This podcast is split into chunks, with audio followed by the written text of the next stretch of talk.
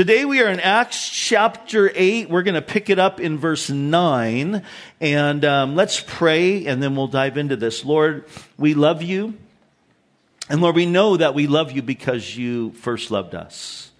And so, Lord, we thank you for that reality. And we thank you, God, that you are so interested in our lives that you tell us that you know the number of hairs on each of our heads, that your thoughts for us are, are more than the sands, and they're not thoughts of evil, but thoughts of good to give us a future and a hope. And so, Lord, I pray today that you would just give us further insight into what it looks like for you to move us and lead us as your people.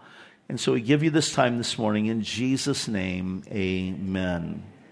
You know, one of the things that I have struggled with in my Christian life is knowing in certain situations or in opportunities if God is the one that is really leading me or am I just, you know, leading myself?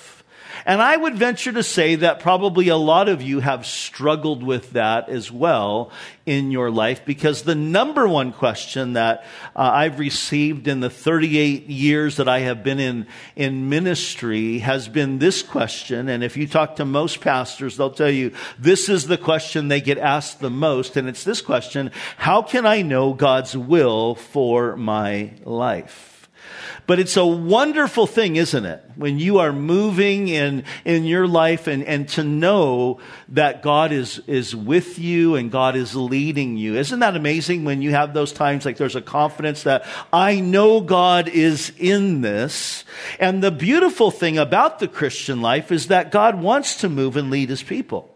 He wants to uh, move and lead us in every single facet. He wants us to be governed and led by Him in every single facet of our lives. And this is one of the things that I love about Acts chapter 8 because it gives us some great insight into how God moves and leads His people. And we looked at the first one last week where we saw how God moved his people, the early church, by shaking them out of their comfort zones. And he did that by allowing persecution, a heavy persecution, to come upon them. And we saw the results of that persecution in verse 1 and in verse 4. Look at it in our text. It says, And they were all scattered. Everybody say scattered they were all scattered throughout all the regions of Judea and Samaria, except the apostles. And then look at verse 4. And therefore, those who were scattered went everywhere preaching the word.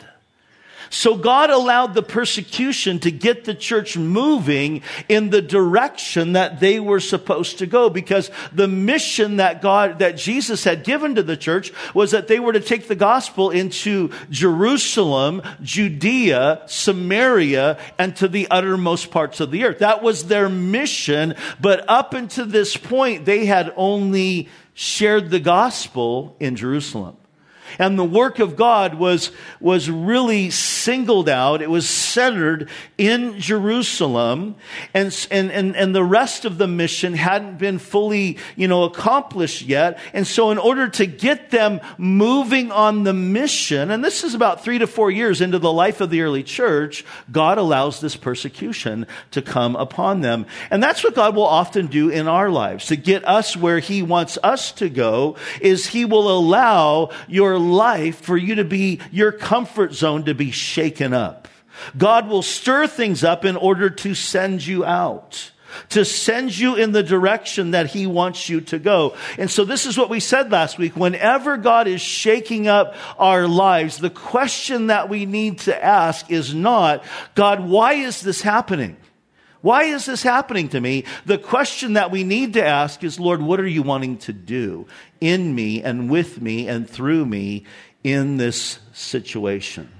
So last week, in the midst of the shakeup, we saw that Philip, that young deacon, went down to Samaria. And this was huge because the Jews and the Samaritans, they didn't really like each other. They didn't get along. And so for, for somebody like Philip to enter into Samaria, it'd be kind of like, you know, somebody moving into rival gang territory. I mean, that was kind of the, the, the, the, tension was so thick about within these two groups. And I don't have time to go into the whole uh, reason for the tension, but I'll just put it this way really simply is that the Samaritans were half Greek or half Gentile and half Jew. So they were considered to be half breeds. And because of that mixture, the Orthodox Jews didn't accept them. And so because of that, the Samaritans ended up building their own place to worship rather than going to Jerusalem to worship. And that only furthered the animosity uh, amongst the Jewish people.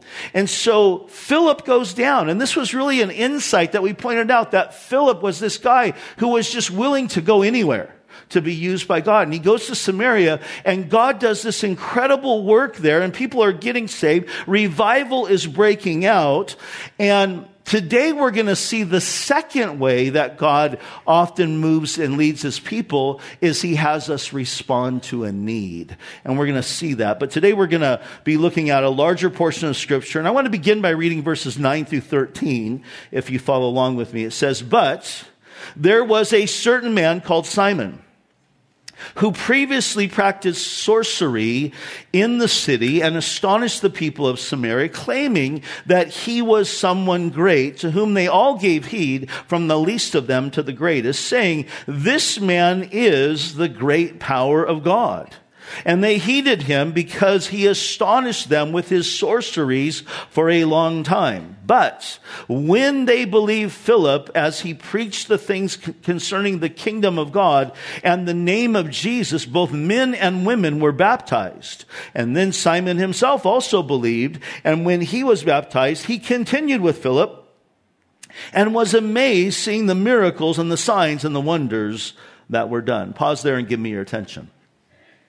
So God is moving in this radical way in Samaria. Many people are, are believing, putting their faith in Jesus and getting baptized. And then there's this interesting guy named Simon who also gets converted to Jesus. And we're told in the text that Simon was previously a sorcerer. He comes to Samaria and kind of mixes this, a mixture of Judaism with the occult. And because there seems to be some kind of power behind what he was doing, many people began to follow him. I mean, they thought that this guy was something. There was a power attached and the people were mesmerized by him. And we're told in verse 9 that Simon was a self promoter. He claimed to be somebody great. We could say that Simon was a, a braggart, a boaster. He was obsessed with his own greatness and he made these mighty claims about his own person and his own power. It reminds me, some of you are old enough to remember Muhammad Ali. Remember the great boxer Muhammad Ali? And, and what was his thing? What did he always say? I'm the greatest all the time. And for a long time he was. I mean, he was the greatest boxer and he was, he was a, a phenom. But it was interesting. One of, this is a true story. He was on an airplane once and, um, the, pilot, you know, puts on the thing that everybody needs to put on their seatbelts. And so uh, Muhammad Ali doesn't put on a seatbelt. And the flight attendant comes up to him and says, you know, Mr. Ali, you, sorry, you need to put on your seatbelt. And he says, Superman, because that's what he called him. No, Superman don't need no seatbelt. And the flight attendant fired right back at him. She was a sharp gal. She said, Superman don't need no airplane. And, uh,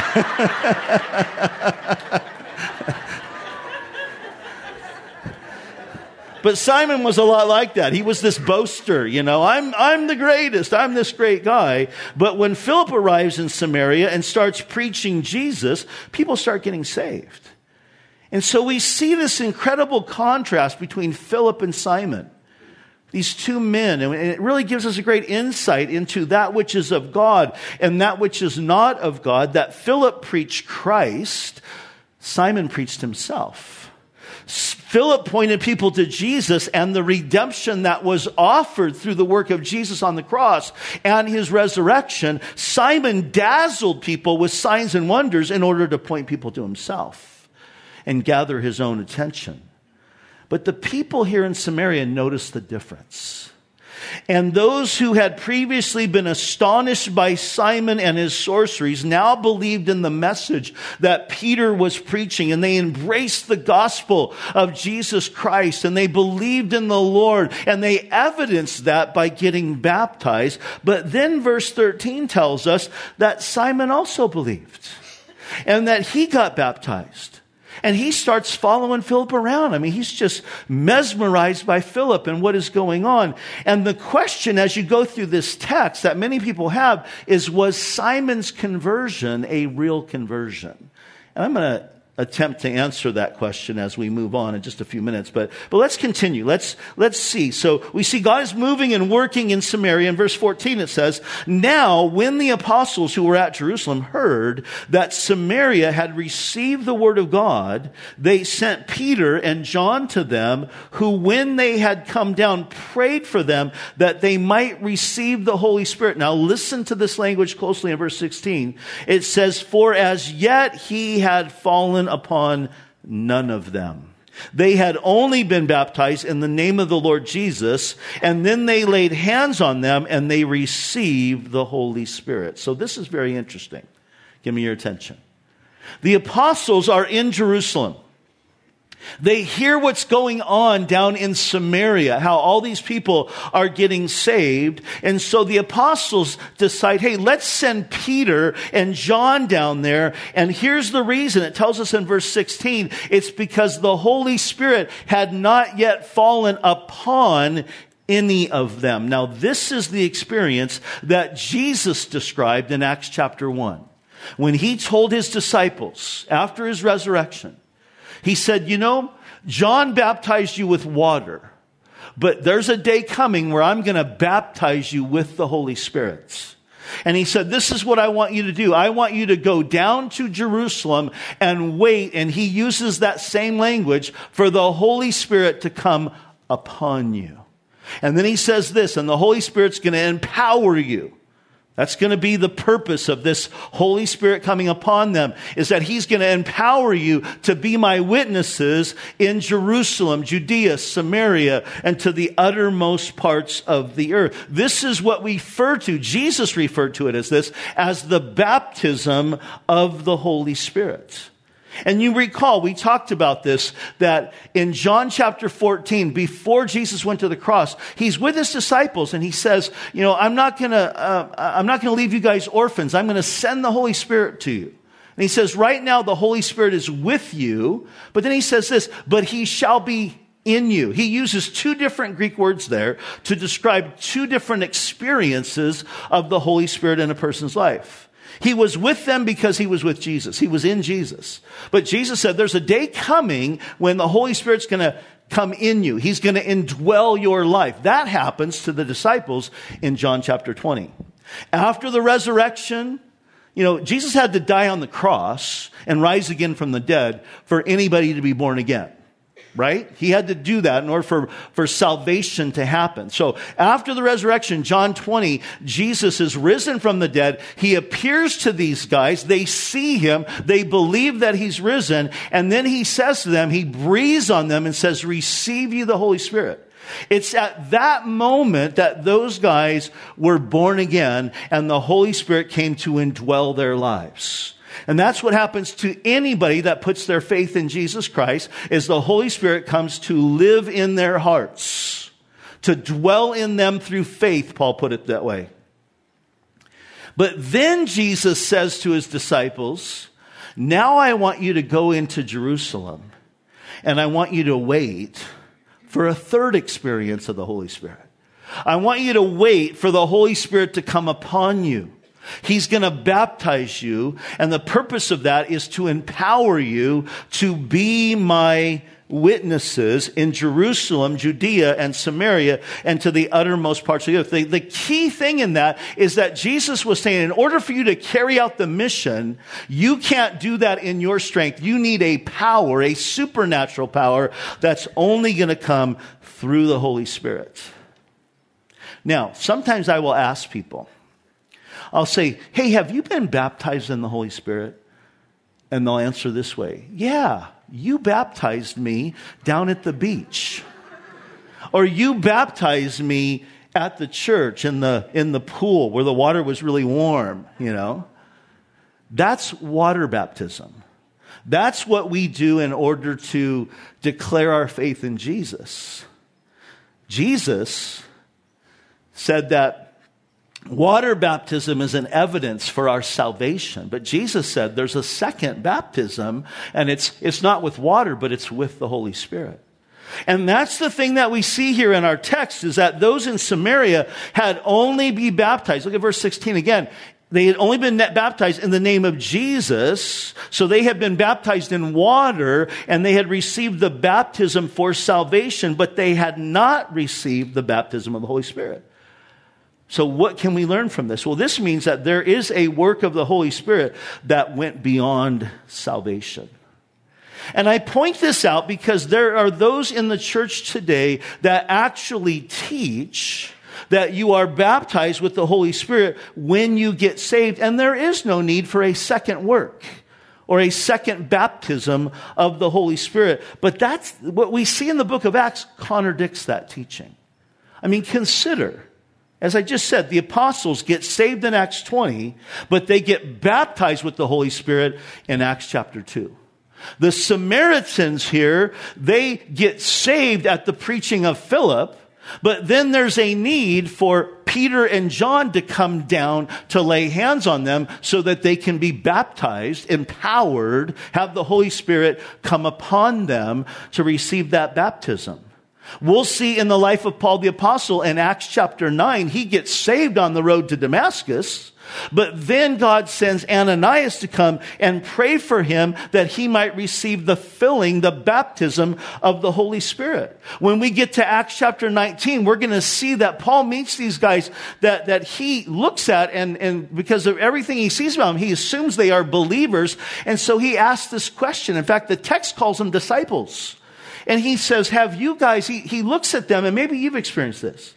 He looks at them and just says, okay, these guys are disciples, but there's something missing in their life. So he asks this question. He says, have you received the Holy Spirit since you believed?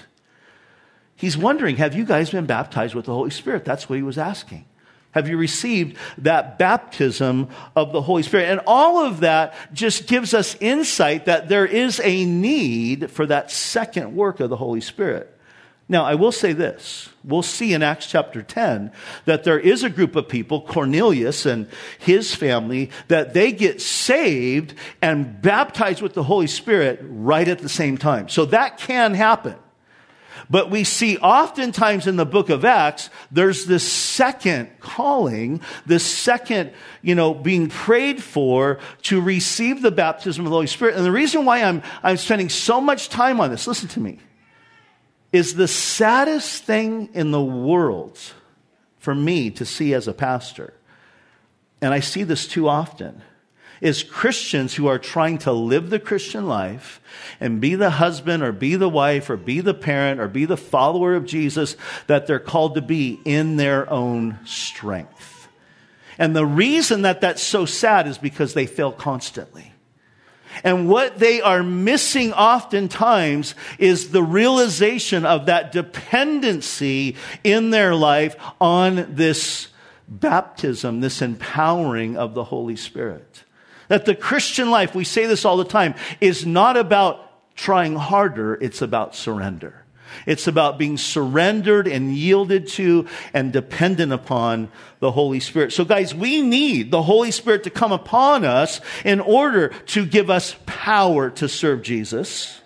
We need the Holy Spirit to come upon us to empower us to stand boldly for Jesus. We saw that in Acts chapter 4. It says that they prayed that God would give them boldness to stand. And then it says the next verse, and they were filled, empowered is the idea, filled afresh again with the Holy Spirit. We need the power of the Holy Spirit in order for us to stand in the spiritual war. Paul said in Ephesians 6:10, "Be strong in the Lord and in the power of his might." And get this, those of you who are married, those of you who are parents, you need the power of the Holy Spirit to be the husband and wife that God has called you to be. Why do I say that?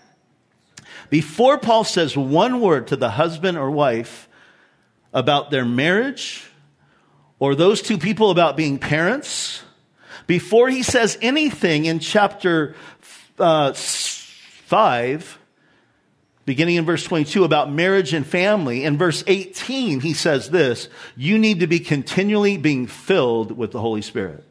You need to realize your dependency upon the Holy Spirit for everything. So here in Samaria, the apostles were not content that these people were saved.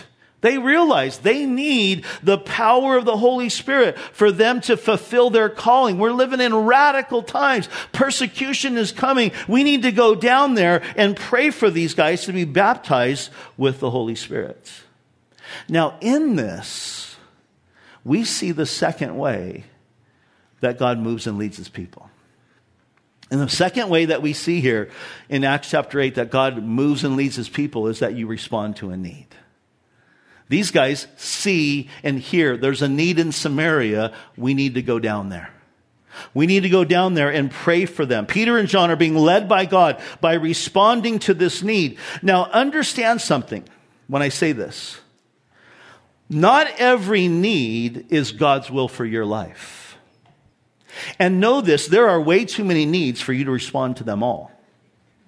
So the question is, so we see that this also involves a call. And at this particular time in the life of the church, the apostles knew that part of their calling was to pray, lay hands on people and pray that they might receive the baptism of the Holy Spirit. So this brings up the question, well, how do I discover what my call is? And I think God can make that very, very clear to you in kind of a supernatural way through, you know, revelation. I don't have time to go into it, but I've shared, you know, with several times, you know, my calling into ministry was very supernatural. If you haven't heard the story, ask me, I'll tell you about it sometime. But, you know, God literally called me out of a room of 800 people and, um, and made it very clear that he was calling me into ministry and it was a radical life change. So that can happen. But I think, listen to me, I think most people would tell you this the way that they discover their calling is through trial and error.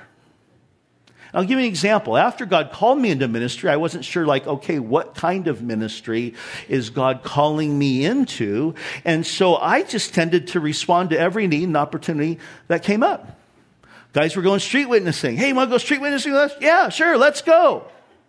Now I'll tell you, in all my years of following Jesus, I have never once led anybody to Jesus street witnessing.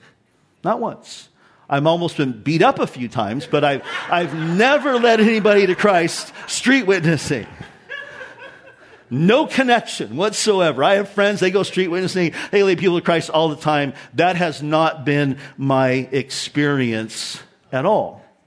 I have never seen any fruit in my life in doing jail ministry. I've gone into the jails, but just didn't click. I've never been arrested. I don't know. Maybe that's the issue. You know, I've never been in jail, you know, so they couldn't relate. Um, I signed up and got involved in convalescent home ministry. And I got to tell you, that was really, really sweet. Those people in convalescent home are, are, are wonderful. But, but I also say this I, I didn't really have the patience you know, some of them aren't in their right mind. And so they're, you know, start a conversation and it goes off and, you know, and, and doesn't come back for a long time. And I know some of you are saying, you're describing my husband right now. But, uh,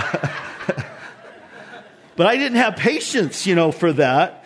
But when I responded to a need to teach a Bible study on a high school campus, and I had never taught a Bible study before in my life, and suddenly it was like, boom, God just worked and he moved.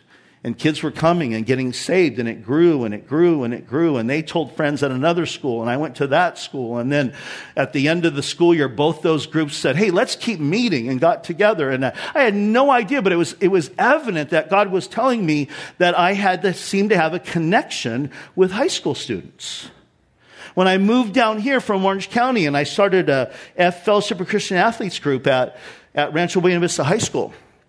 And it ended up being the largest FCA group in all of San Diego County. And I have a sports background. And so it was kind of like, oh, okay, I have this connection with high school students and I was an athlete, fellowship of Christian athletes. That seemed to, to work for me.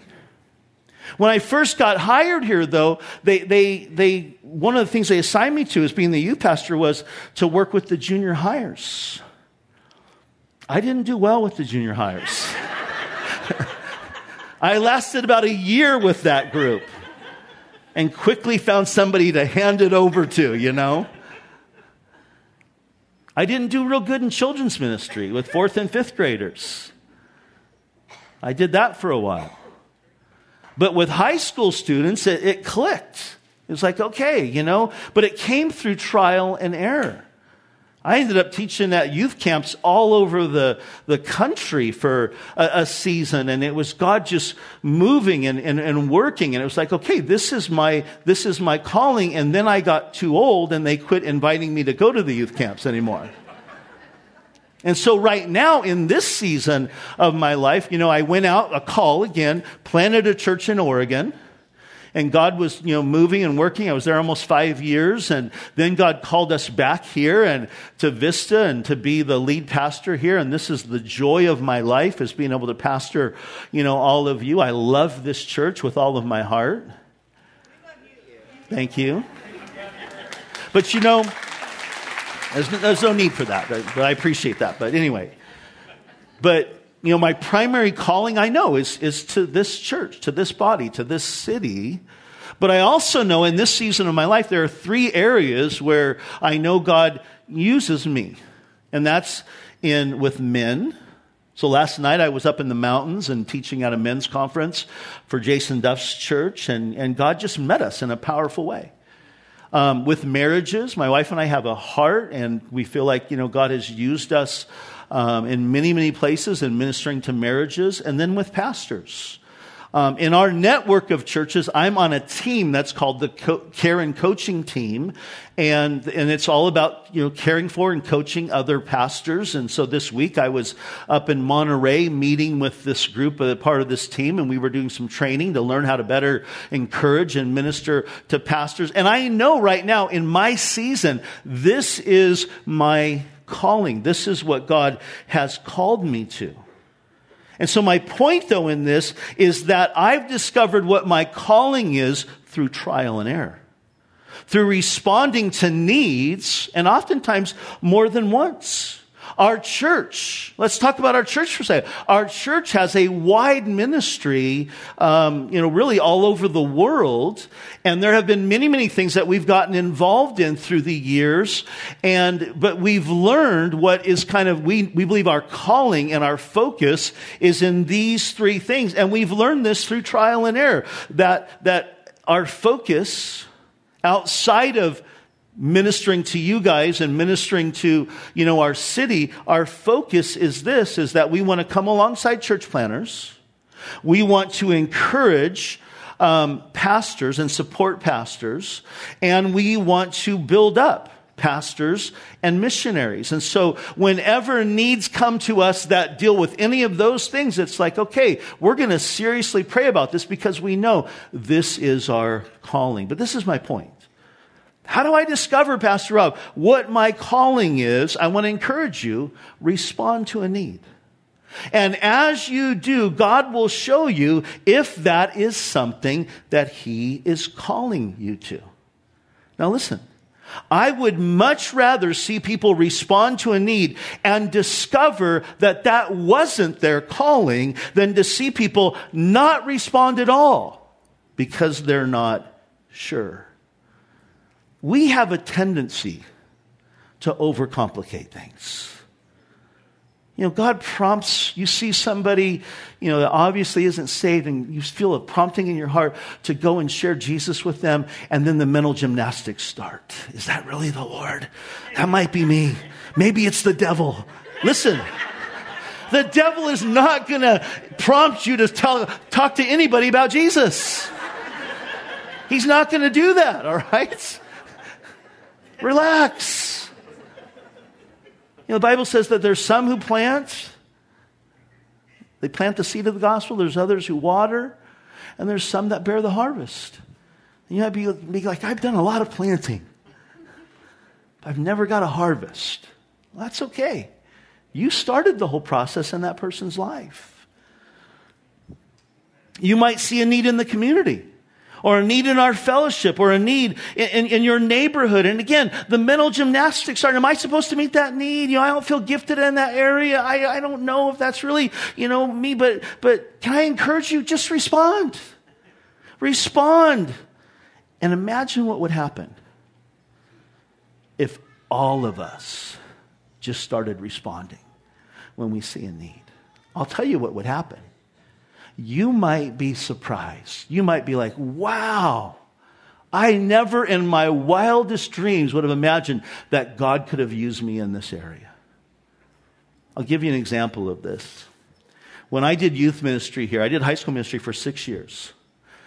And the guy who was by and far the, I'd say, the most effective youth leader that we had was this guy named Jim Leach. Now, I'm going to have them put up a picture here of Jim Leach. He's actually in heaven now. That's Jim, okay? Some of you might remember Jim. Now, is there anything about him that looks like cool or, uh, you know, that, that would be the kind of thing that, that youth, youth guys would go like, I want to hang out with that guy, you know? No skinny jeans, no, you know. And that's actually a good picture of Jim, I'm just saying, but. But this guy was a faithful usher in our church. And I remember this is when we were started when we were over at the little church off of Hacienda, the little building. And I walked up to him one day and I said, Jim, I got something I want you to pray about. He said, What's that? I said, I want you to pray about me and one of our high school counselors. And he looked at me and said, Are you out of your mind? I said, No, seriously. I, I just feel like maybe this is something God wants you to do. I mean, you you, I just love how faithful you are. And, and uh, so he prayed. He came back to me and he said, I feel like God is calling me to do this, but I got a problem. Um, I smoke. I smoke cigarettes. He didn't smoke pot. He's like, I smoke cigarettes. I said, That's okay. Just don't smoke in front of the kids. This guy became so effective. And you know where God used him the most? In our youth group, there, were, there was this group of kids that, that just kind of didn't fit in with all the other kids. And they became Jim's group. And he discipled many of them. And many of them are walking with Jesus today and serving the Lord today because of his impact upon their life. And the, the, the second thing about him he was a master at camping, and we would do these campouts, and I would just say, Jim, this is your baby. You, you just take the camp out, you know, and he would do that. But this is a great example of a guy who was like, you know, I, I don't know. I mean, gosh, how the kids, and, and, and then he became, and he served with, with us for probably five years. And God used him in such an incredible way. So, you want to learn what your calling is? Just start responding to needs, and God will show you. All right, let's move on here. So Peter and John respond to this need. You can take that picture down. And, and let's see what happens. Verse 17 says, And then they laid hands on them and they received the Holy Spirit. And when Simon saw that through the laying on of hands, the, apostle, the apostles' hands, the Holy Spirit was given, and he offered them money, saying, Give me this power also, that anyone on whom I lay hands may receive the Holy Spirit. So there, there seems to be some type of visible manifestation that the Holy Spirit has fallen on these people, and Simon notices it. But I want you to notice how Peter deals with Simon. And this is another thing that we see here with this, this the disciples discovered in responding to this need is that there was a guy in Samaria that had the potential to cause great damage in the church. Philip doesn't recognize this. He seems to be oblivious. Um, he seems to lack discernment about Simon. He's just happy that Simon got saved and Simon's tagging along with him. But Peter sees the problem. So notice how Peter deals with him. Verse 20. But Peter said to him, Your money perished with you because you thought that the gift of God could be purchased with money. You have neither part nor portion in this matter, for your heart is not right in the sight of God. Now, I want you to note this gifts of God cannot be purchased. That's why they're called gifts. But Peter gets real strong with these guys.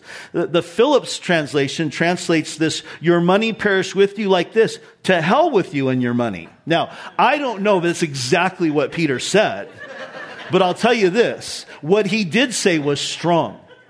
It was a strong rebuke that was meant to shake up Simon.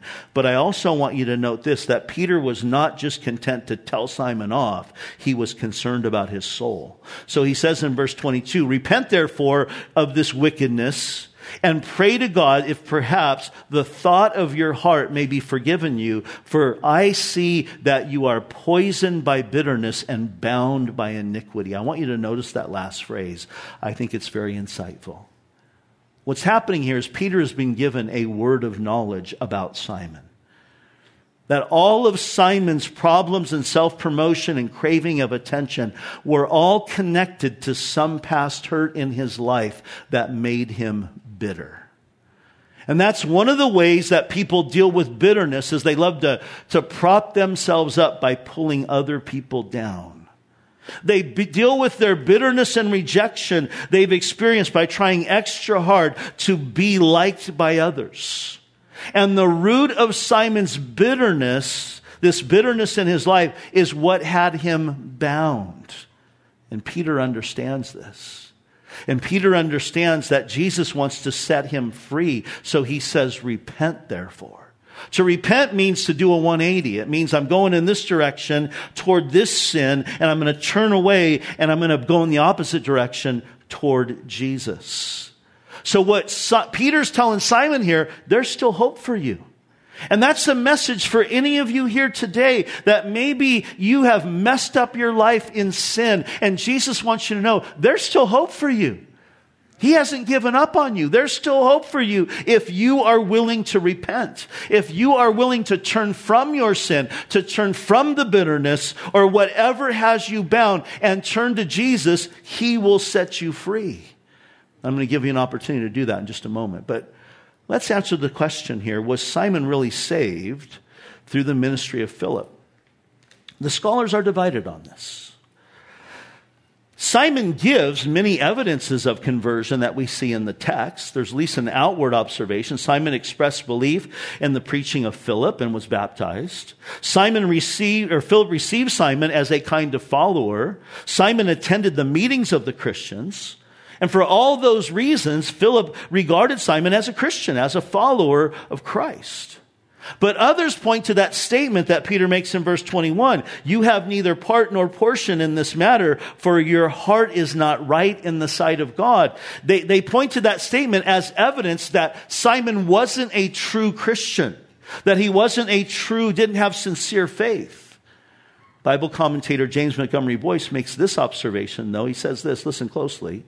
When Peter says, You have no part or share in this ministry, it's interesting that he employs the same words that Jesus used for him.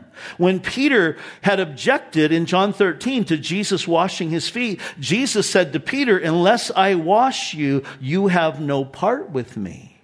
The point being that those were also very strong words that Jesus said to Peter, who obviously was a believer, but just wasn't in the will of God at that moment. So the question is was Simon a true believer or a fake believer? How many want the answer? Yes. I don't know. I don't know. I'm not sure. But I'll tell you this. If Simon was saved, it's a lesson for us to don't get sidetracked by signs and wonders and lose sight of Jesus. Don't pursue power, pursue the person. That's what we learn. If he was saved, if Simon was not saved, and this was just an emotional reaction, like the seed sown amongst the stones, the lesson is this beware of those in the church who pursue power and position, but really don't know Jesus.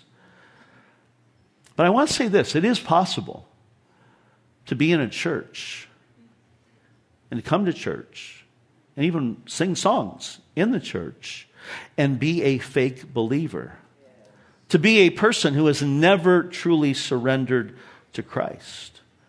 And as a pastor, I run into people all the time who turn to Jesus for the wrong reasons. I've seen this too many times that I could even count. The husband who does something really, really stupid and blows up his marriage. And his wife is ready to leave him, and he has a come to Jesus moment. And I tell him this every time do not come to Jesus in order to get your wife back. You come to Jesus because you know that you're a sinner and you need a Savior. And if your wife comes back to you, that's just going to be icing on the cake. I see people who, you know, come to Jesus because they believe Jesus is going to help make their business more successful. That's not a reason to come to Jesus. You come to Jesus because you recognize I'm going to hell without him, right? But I see that. It happens a lot. So, was Simon a real believer, a fake believer? I'm not sure. But I want you to notice that Peter challenges him and then notice Simon's reaction. And then we're going to wrap this up. Verse 24. Then Simon answered and said, Pray to the Lord for me that none of these things which you have spoken may come upon me. And so when they had testified and preached the word of the Lord, they returned to Jerusalem, preaching the gospel in many of the villages of the Samaritans. Here's what I want you to see. We don't know how Simon's story ended. We don't know if he turned to Jesus or not, if he really repented or not. But you can know how your story is going to end if you turn from your sin and turn to Jesus today. If you repent. And you know what? It doesn't matter how bad your life has been, how much you've messed it up. And one of the things I love about this story is, you know, before, before Philip went to Samaria, you know who went there first? Jesus did. In John chapter 4, Jesus goes to Samaria, blows his disciples' minds. He meets a woman at a well, at a well outside the city in the middle of the day when no one else would come to the well. The reason why she was there at that time is because she was a woman with a sordid past. She'd had a five husbands, which was unheard of in that culture to be married that many times and divorced. She had five husbands and currently was living with a man who wasn't her husband. And she meets Jesus at this well, well, and he shares with her. He says, you know, whoever drinks of the water of this well will thirst again, but whoever drinks the water that I give will never thirst again. It, the, the, their heart, in other words, is going to be fully satisfied. And she's like, man, I want some of that water because she recognized there was a void in her heart. And Jesus was telling her, I'm the only one that can fill that void. And he went out of his way to come to Samaria to meet with that woman. And she gave her life to Jesus and became his follower. And she gets saved and goes and tells everybody about Jesus. And that can be your story today if you repent and turn from your sin and turn to Jesus. Let's pray together. Father, we come before you today. We thank you, Lord, that you go out of your way to seek out sinners like us. And Lord, I pray for anybody here today that is in this room that has never given their life to you. Lord, I pray for those in this room who maybe professed you at one time but have walked away from you. And God, I pray for those in this room who maybe have been playing church they're that fake believer. And they know it in their hearts. Lord, I pray today that they would respond to you.